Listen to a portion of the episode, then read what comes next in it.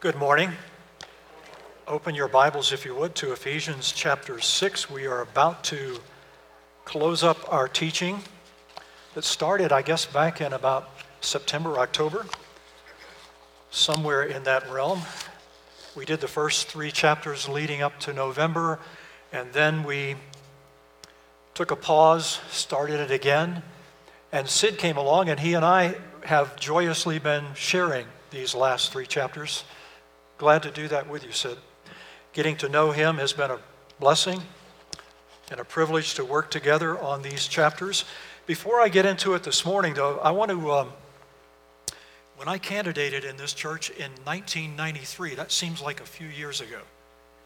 Some of you weren't born then, right?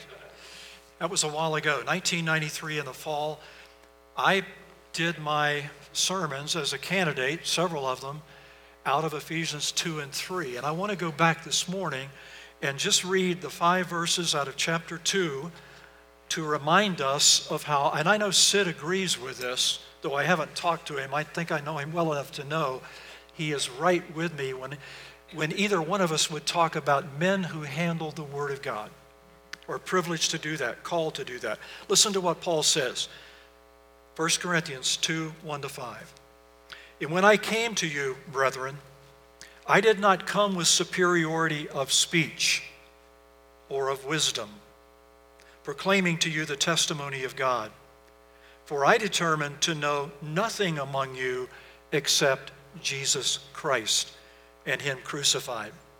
So Dave Graff picked some good songs to go with this particular verse section, didn't he? Now, the next verse. And I was with you in weakness and in fear and in much trembling. And my message and my preaching were not in persuasive words of wisdom, but in demonstration of the Spirit and of power, that your faith should not be in the wisdom of men, but on the power of God. Let's pray and just reflect upon these as we open up the Word today. Men of God are called of God to preach the word, but it is not their wisdom, it is not their ability. They proclaim the word of God, trusting the Spirit of God to do the work. And we're going to ask Him to do that again today. Father, I thank you for this time of finishing up Ephesians with Sid. And I ask that you would bless him as he will conclude next week in the latter verses of chapter 6. Be with me this morning. Help us to both remember that it is not our eloquence, our ability. If anything comes of this message this morning or next week or hereafter, it will be because of you. And we thank you for that. We trust you this morning. Work in our hearts, work through your word as we talk about these additional areas of submission and authority. We pray this in Jesus' name. Amen. All right, we are in 6 1 to 9 of Ephesians this morning. Just one more message to go. And I want to go ahead and just read these verses to you. There are two parts. I will open it this way. Paul, back in chapter 5, dealt with the first of three areas of submission and authority. Back in chapter 5, beginning with verse 22, he dealt with, he dealt with submission and marriage in the marriage unit, but also the authority. And he spoke to the one in authority, the husband. When we open this today and we read this, we're going to see him deal with two other areas. One is the family extended, mom and dad and the children and the other is the workplace slaves or free men and those who have authority over them. There are a couple other areas in Scripture that we could look at as well with submission and authority. In the church, with elders, elder led churches, God has given elders authority, spiritual authority in the church, and the church is told to listen to them and honor them and obey what they say when they're handling the Word of God. And also, he has said we are to submit to the governing authorities. and those in our government. Paul doesn't mention those here, but today we're going to end up with the three that he does mention two of those three the home and also the workplace. So that's where we're heading. Now, I want you to know something. Again, he deals with both sides of this those in submission and those who have the authority over them. We're going to see that again today. But what you need to know when you look at these, as we looked at in the, in the marriage relationship, you need to know that oftentimes it's the one in authority has more to, res- to respond to God for, to be accountable to God for, than the one that's under authority. Did you understand that? It's the one in authority that has as much or far more to be responsible to God for. Even, even the Marine Corps recognizes such a truth. How many of you have been Marines here? Anybody? I had a brother in law that was in the Marines, and I know some Marines. I think one raised their hand back here. If I looked at our services Coast Guard, Air Force, Army, Navy, and then I thought of the Marines, I would think they're the toughest bunch of guys there are out there.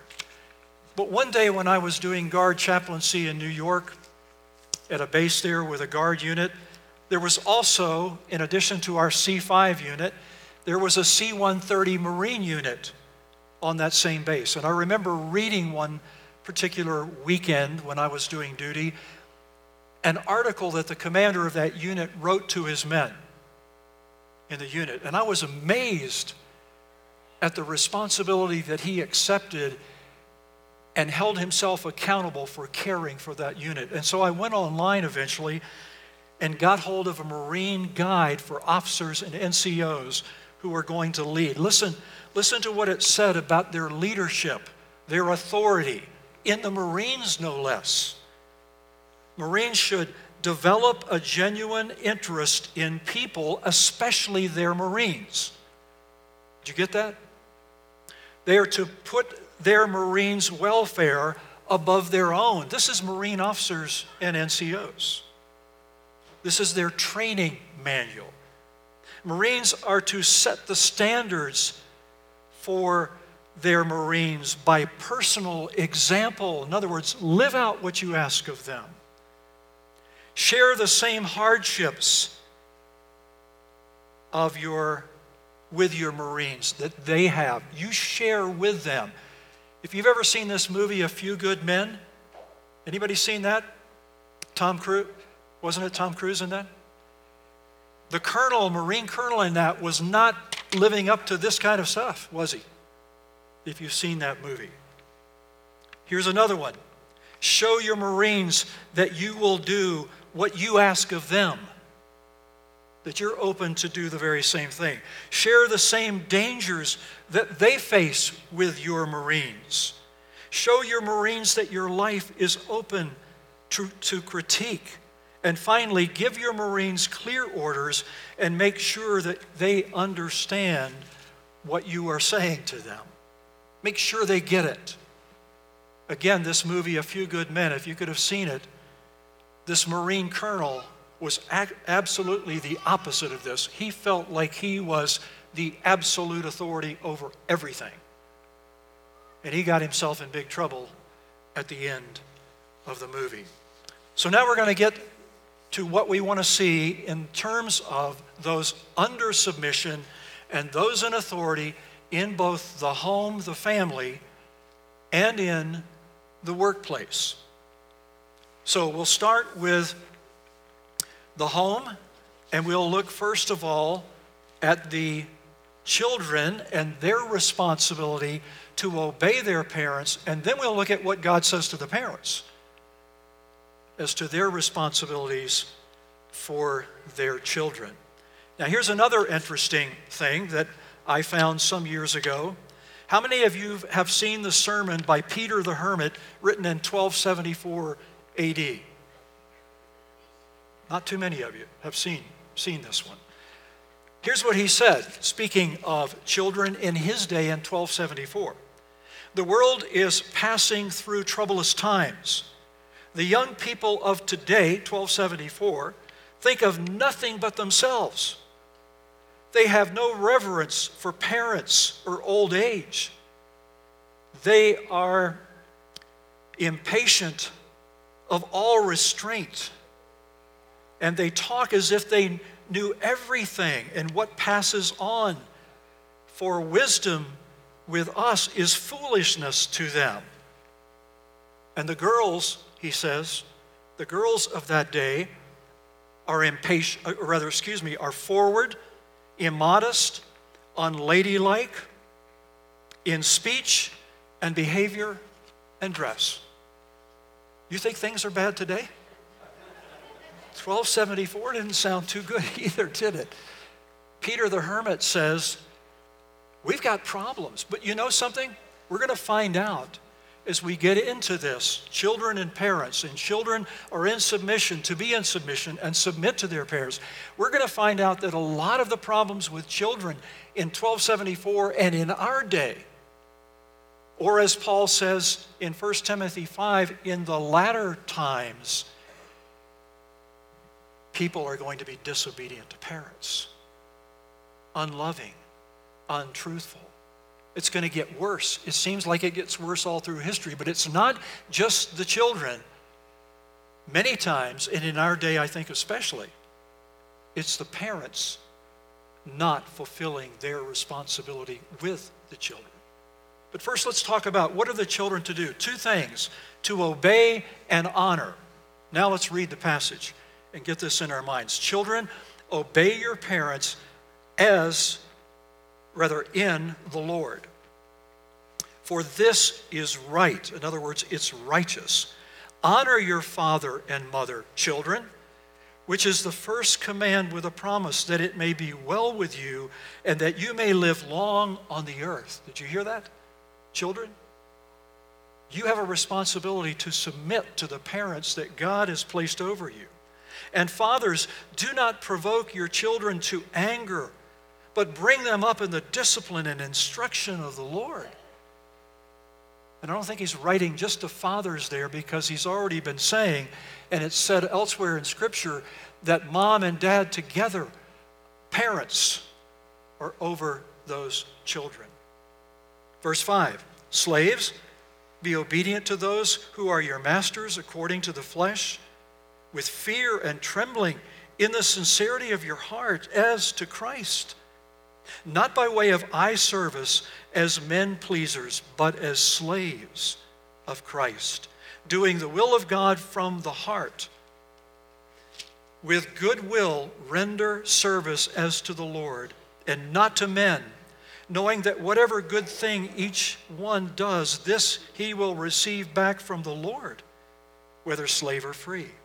And masters, do the same things to them and give up threatening, knowing that both their master and yours is in heaven, and there is no partiality with him. So we're going to look at the children first. Children, obey your parents and then honor them. What's, what should this obedience look like? The first thing he says is in the Lord. Now, if you're a child here today, you might want to say, well, you know, that's only if my parents are Christians. That's not what he means, children. You are to submit to your parents in the Lord, and this means you're to do it because he's asking you to do it. You are to do it because he's the one that will give you the power. You do it by his strength in accordance with His will, and you do it to please Him. I grew up in a home that when I became about 13, my mother became a Christian, and my father remained a non Christian for many years thereafter, and maybe, I don't know, whether he really ever came to know the Lord. So I grew up as a teenager in a divided home. My responsibility, though, was to listen to my parents, to obey them. And then also in Colossians 3:20 in the similar parallel section, Paul says this obedience includes all things that they talk to you about. They want to tell you how to brush your teeth. They want to tell you how to make your bed, how to mow the lawn. You listen to your mom and dad. The only time, children, you don't have to listen to mom and dad is if they are asking or commanding you to do something that is ungodly, unbiblical. Then they can say, No, I can't do that because I'm a servant of the Lord. But you must obey in His strength, according to His will, according to His word. Why is this kind of obedience so important? Because it is the right thing to do. It is from God, and He gives us what is right to do, the righteous thing. That's why we are to obey our parents, and we are to listen to them. And it also says, because this is well pleasing, children obey and please Him. When, when they obey parents, they are being blessed by God. Proverbs chapter 1 and verse 8 and 9 talks about the blessing that comes to us when we listen to our mom, when we listen to our dad, when we obey. So, children, you are to listen, you are to follow their instructions. You may not always agree but you are to do that. One time when I was um, with one of my sons, I will not mention his name in case he ever hears the sermon. Um, when he was a teenager, one of my three boys, no daughters, but three sons, I will say this it wasn't Dan, because you know Dan, and he's, he's at rooted, and so don't pin this on him. But we were driving, and I just said, So, son, how do you like being the son of a pastor? And there was some silence. And then my son said, Well, uh, now that you asked, Dad, I, I don't think I like it very much, especially with you as my dad. and, and I said, Well, what, what, what's the problem here with us? He said, Well, it's because you're a pastor. I think what you're doing is you're finding out what all the people in the church, the rules that they have for their children, and then you add them all into yours so you can get along. Now, what would you say if, if your child said that? I just think you're doing all of your rules are coming from everybody in the church because you want to please them. You want to make sure your children are pleasing to them. And finally, I, after I caught my breath, I said, Son, that is not what you and your mom and I have come up with. Your mom and I get with the Word of God. We look at what the Lord wants for us. And what we have for you, no matter what you think, comes from Him through us to you. We don't go around asking others. I don't know whether he believed that at the time, but he did listen. And I think after a while, he finally accepted that we're not doing that. Well, notice again, children are to honor their parents. This is a word that talks about holding them in high esteem. I honor them because of the place that God has given to them over my life. You know, if children really thought about it, especially if they had godly parents, they would see that was one of the greatest gifts they could ever have gotten that godly parents would be their guide and would live out the truth before them and would cause them to walk on a straight path and give them the principles by which they are to live. So it has to do with esteem, it has to do with this position. Why is this position of honor so important? So that it may go well with them in this life, that they might live a good life, that they might live a meaningful life, so that it, they might live a long life. It's the first promise that God has given in His commands. Listen, children, whether you live a long time, whether you live a good long time, and you live a good life, has much to do with how you esteem and hold up your mom and dad. And children must also be aware, too, that as they think through these things, that if they don't obey, their mom and dad, and we'll find this out, have been told to discipline them, to discipline their children. There should be consequences for disobedience to parents, in other words. Proverbs 17 25, a foolish son will bring grief and bitterness to his parents. Proverbs 20 20, the lamp of one cursing his parents will go out in darkness. And finally, Deuteronomy 21 18 to 21, summing it up, rebellious sons were to be stoned for rebelling against mom and dad in the Old Testament. Oh, and one more thing. Unless some of you who are married or older think that you're off the hook from this response to parents honoring them, listening to them. We are even told by Paul in 1 Timothy 5 3, 4 to 8 that in the case particularly of a widow, this mother that has no husband anymore, that her children are to come to her aid and honor her and rescue her and help her with her needs. Very clear there. So, the interesting thing is in the home and in the workplace, in the family and workplace, you can be sometimes both one under submission and one who's in authority. In many of these cases, that can happen.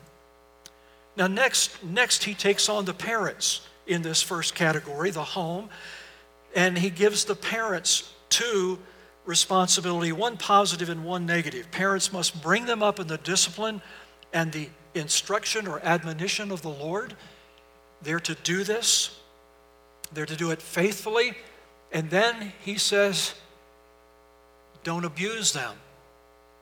Fathers, particularly, don't take on that role in which you begin to provoke your children to anger.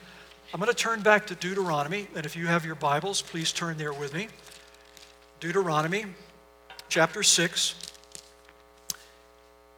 And we're going to be, begin reading with verse 4. Listen to what Moses writes there and Paul picks up on when he talks about raising your children in the nurture and the admonition or instruction of the Lord. Hear, O Israel, the Lord is our God, the Lord is one. And you shall love the Lord your God with all your heart and with all your soul and with all your might.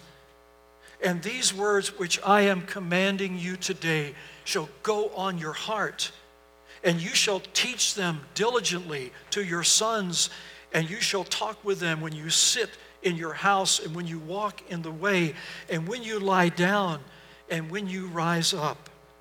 And you shall bind them as a sign on your hand, and they shall be on the frontals of your forehead.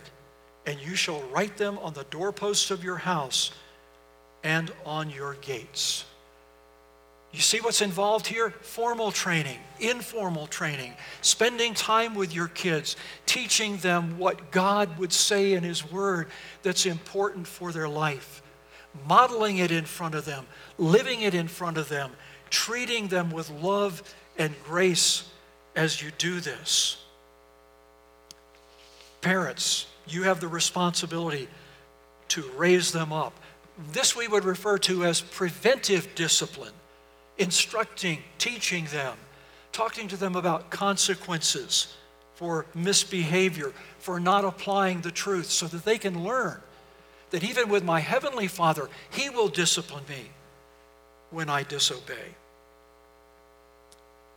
Parents, this takes time. And I think one of the things that goes on today is many parents would, not, would rather not be bothered with spending the time that God wants them to raising their children for Him, teaching them by example, by word, with the Word of God, when they walk by the wayside, when they're sitting in the house, when they're riding in the car. Teach them by example. Teach them how it is that God wants them to live. This is preventive discipline to keep you from getting to the place where you have to use corrective discipline. And that can come into place. And there are many parents avoiding that today because they want to be friends. They don't want to be a parent, they want to be a friend. Each child must be treated as an individual. Also, Proverbs 22 6 raise up a child according to his way, according to him. Get to know him. Get to know your child, your son or daughter. Know their personality. Know what makes them tick. And relate to them the way that you find them. Make certain they understand what they tell you. Be honest with them about your own shortcomings. Deal with them gently and out of a heart of love. Listen to them, spend time with them, and value them.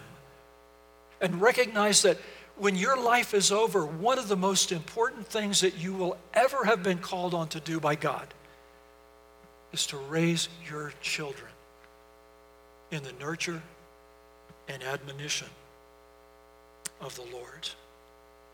The Bible makes this plain, very plain that this is a responsibility to parents. Listen to Proverbs, and by the way, makes it also plain that parents must, when their children disobey, not just look the other way, but to bring consequences, to bring discipline. Listen to Proverbs 13 24. When you spare the rod, you hate your son. He who loves him will discipline him gently. Proverbs 19 18. Discipline your son while there is hope and don't be a cause of his death. Proverbs 19, 15 to 17. The rod and reproof give wisdom. Correct your son, and he will give you comfort and delight your soul. How many of you have ever heard of Grady Wilson? Ever heard of Grady Wilson? I think he was affiliated some way with Billy Graham some years ago. But one time, Grady Wilson was with some friends and they were asking him, they said, Grady, did your parents ever spank you when you were growing up?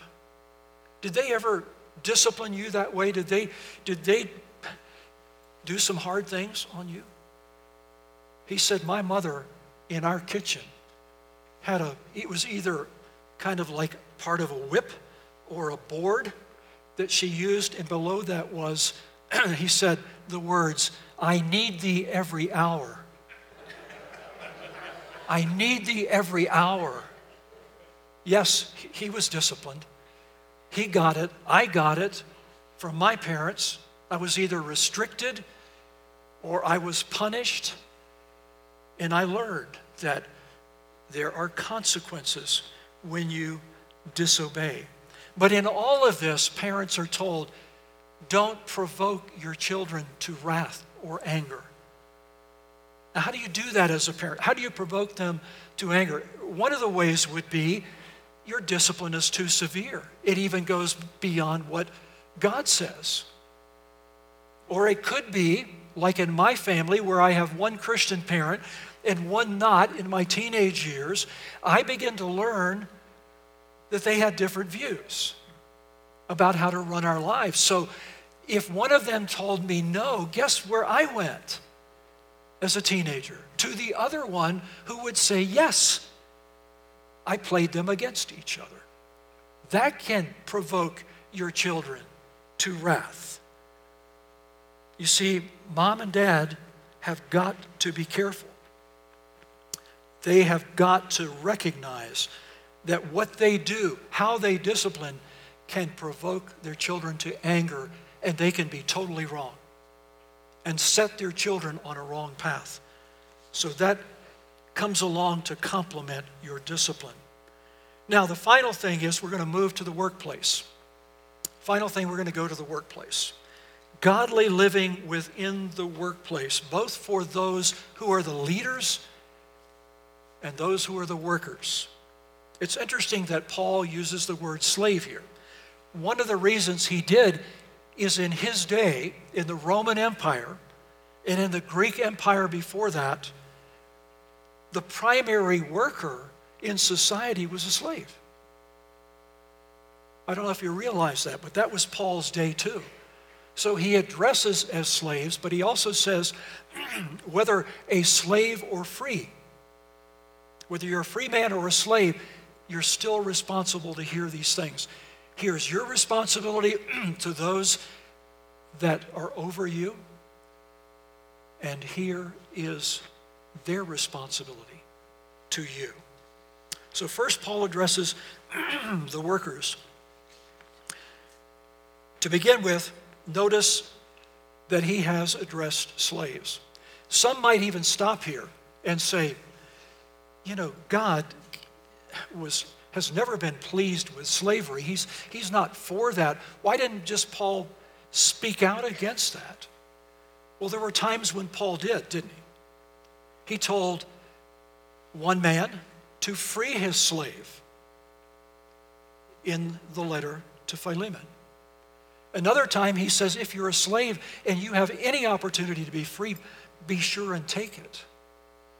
And then in these verses as well that we have just read, he reminds both slave and master, worker and the one who leads him, they are equals before God. They would also be judged by the same system of judgment, both of them, by that same God both equal before God and both judged by his system.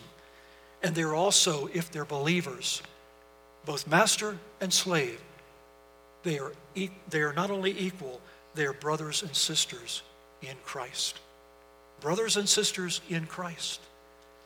So Paul was, was not trying to promote anything about, okay, slavery is okay. God's pleased with that.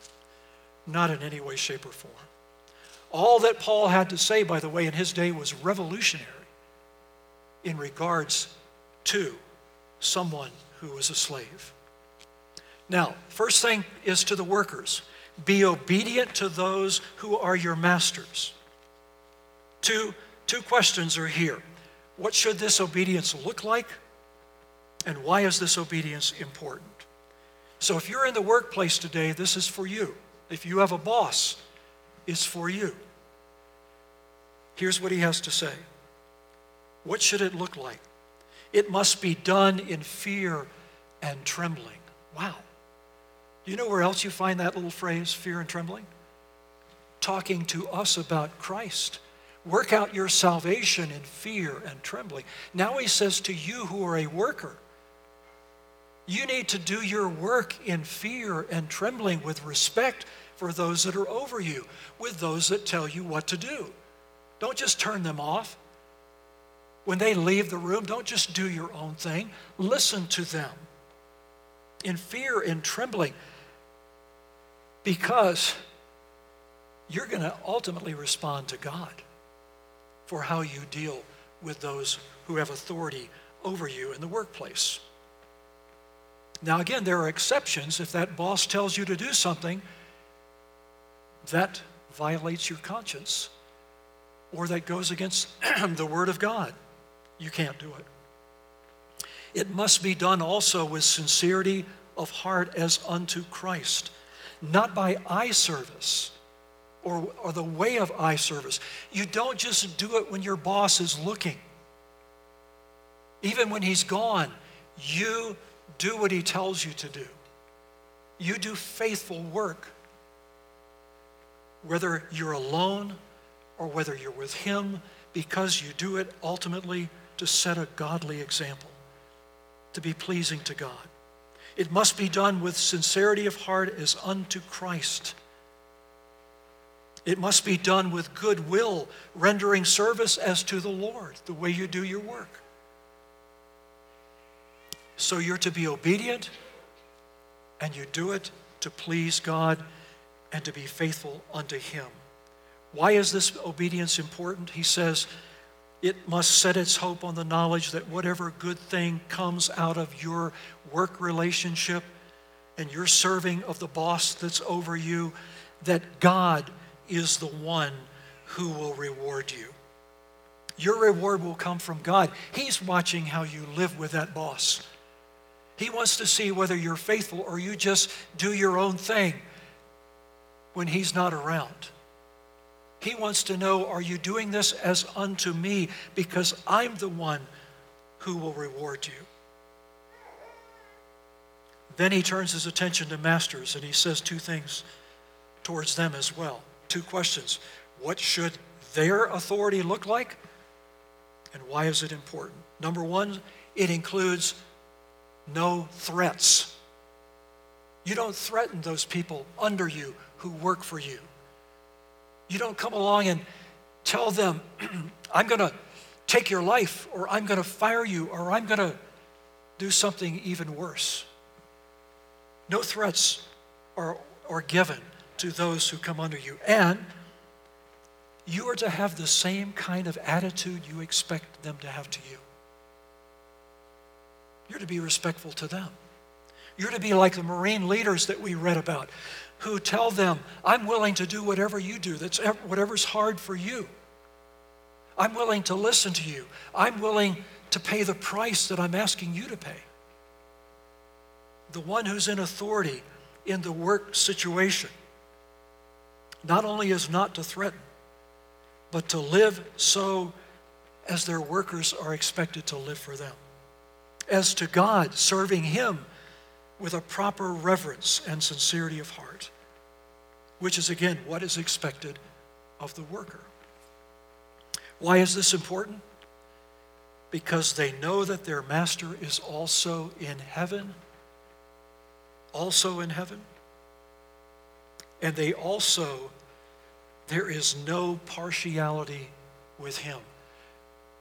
Masters, slaves, bosses, workers are all going to be judged accordingly and in light of what God has given them as their responsibility to do. I want to say again it's not just the one under submission that bears responsibility. Yes, they do.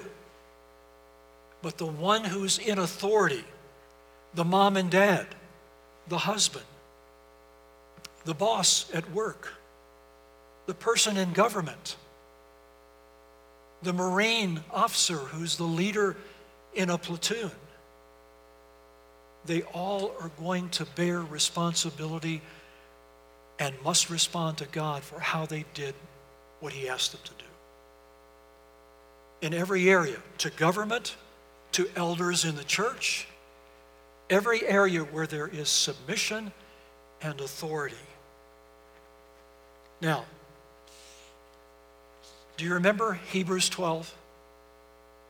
Hebrews 12, the writer of Hebrews says, The Lord has told his people, I will discipline you just as a father must discipline his children.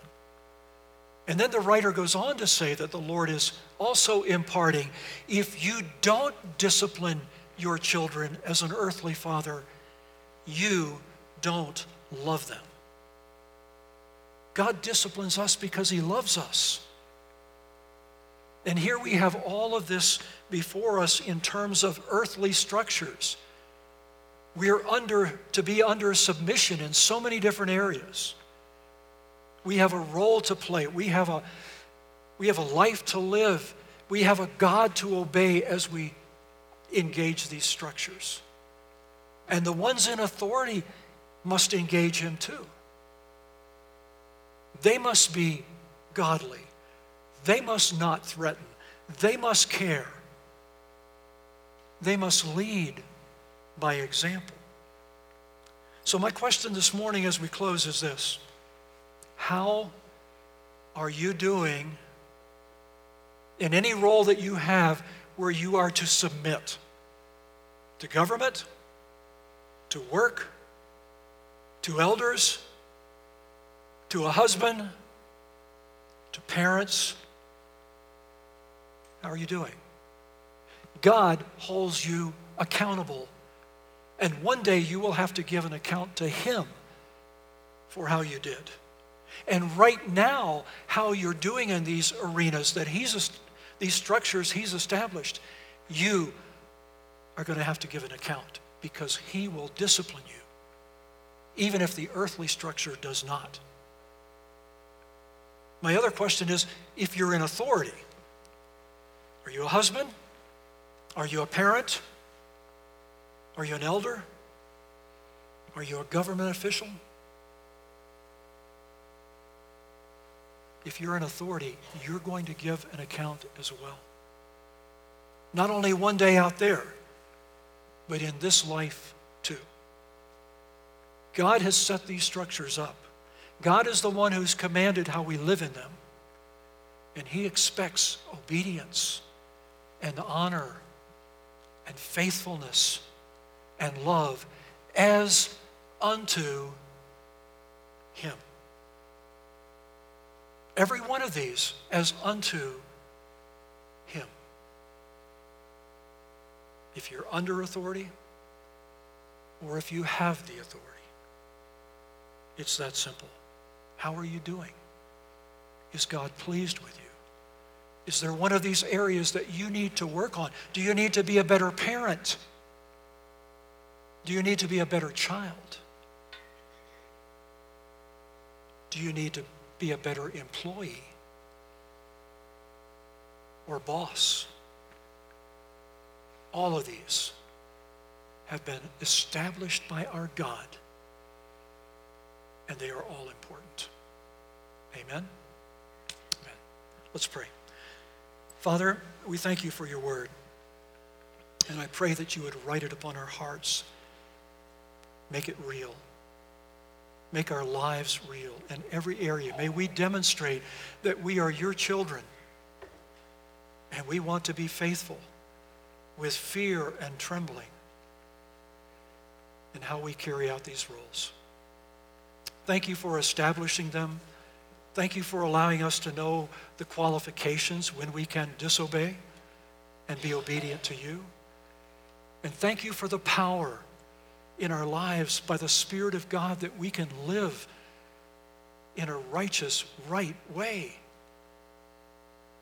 We want to do that, Father. And we ask if we're failing that you would touch our hearts today, right here, right now. Speak to us. May we repent if that's the case. And may we, by the Spirit, begin to please you. We pray this in Jesus' name. Amen.